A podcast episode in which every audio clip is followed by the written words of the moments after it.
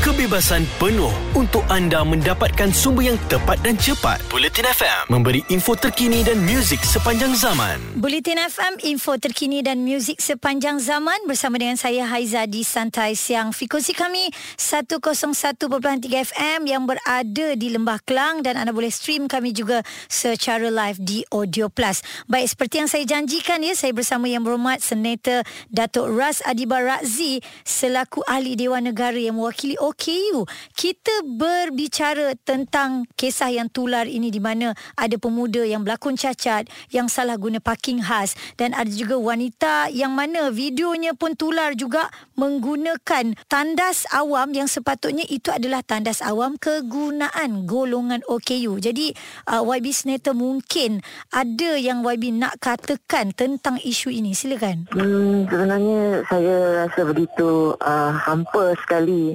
kerana mereka ini mempermainkan, mempersendakan kami uh-huh. uh, dan tidak menghormati uh, O K U. Uh, terus terang saya katakan, ini adalah sesuatu yang berlaku pada kami sah- saban hari. Uh-huh. Jadi um, kita seperti sudah tiada adab dan tidak tidak tahu menghormati satu sama lain. Apabila kita nak buat sesuatu itu, kita gunalah uh, apa ni minda, kita gunalah otak kita sedikit. Kita jangan uh, apa yang kita nak post tu, kalau nak famous pun kok ia pun carilah benda lain yang nak famous. Jangan sampai menggunakan kami untuk mendapatkan sokongan, mendapatkan peminat perhatian. Hmm. Kan tidak boleh ber- uh, berlaku begitu, tidak boleh. Hmm. Ini kita perlu ada peri kemanusiaan, itu sahaja yang ingin saya katakan. Hmm. Dan Wabi, ada satu lagi video yang kita lihat daripada yang yang satu ni adalah lelaki kan, yang seorang betul lagi ni um, uh, dua wanita yang pura-pura menjadi O K U dan masuk ke tandas O K U. Uh, itu pun agak membuatkan ramai netizen mengecam dia. Dan jadikan, adakah perkara ini terminta mereka untuk buat permintaan maaf saja ataupun sebenarnya kena ada tindakan? Ada saya uh, minta maaf itu, ya kita boleh memaafkan orang.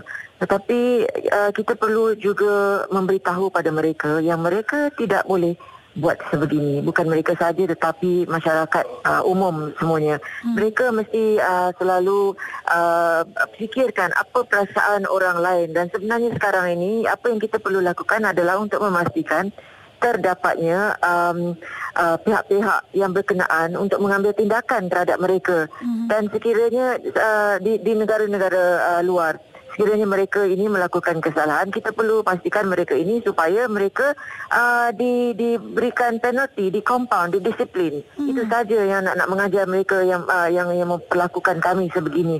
Sudah-sudahlah kami letih.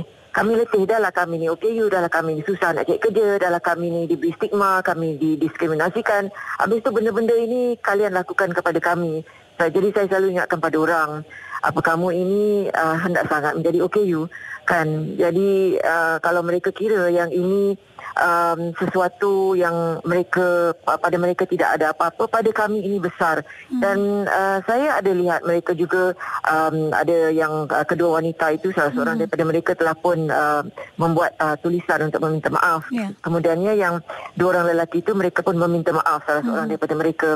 Uh, meminta maaf tu ya kita terima. Namun begitu, apa yang apa yang boleh saya uh, apa ni terangkan kepada sahabat-sahabat saya di luar. Yeah. Kerana apabila orang minta maaf, habis tu kita lupa. Jadi hmm. apa tindakan seterusnya? Jadi ini yang perkara yang saya ingin lakukan, kerana pada hari ini, petang ini di Parlimen saya akan um, membuat uh, sidang akbar untuk menjelaskan um, standing ataupun apa yang kami uh, rasakan terhadap kedua-dua perkara yang uh, telah di, uh, video yang telah keluar semalam. Ya, ya, dan kita tak nak perkara ini berulang lagi kan Y B kan, sebab uh, minta maaf okey semudah itu, tetapi perkara yang sama akan berulang-berulang dan berulang selagi tidak ada tindakan yang diberikan. Terima kasih sekali lagi kepada Yang Berhormat Senator Datuk Ras Adiba Radzi, ahli Dewan Negara yang mewakili O K U. So untuk anda, apa saja yang anda nak muat naik dekat dalam laman sosial, berhati-hati, jangan sehingga mengaibkan diri sendiri dan juga mengaibkan orang lain. Buletin F M, info terkini dan muzik sepanjang zaman.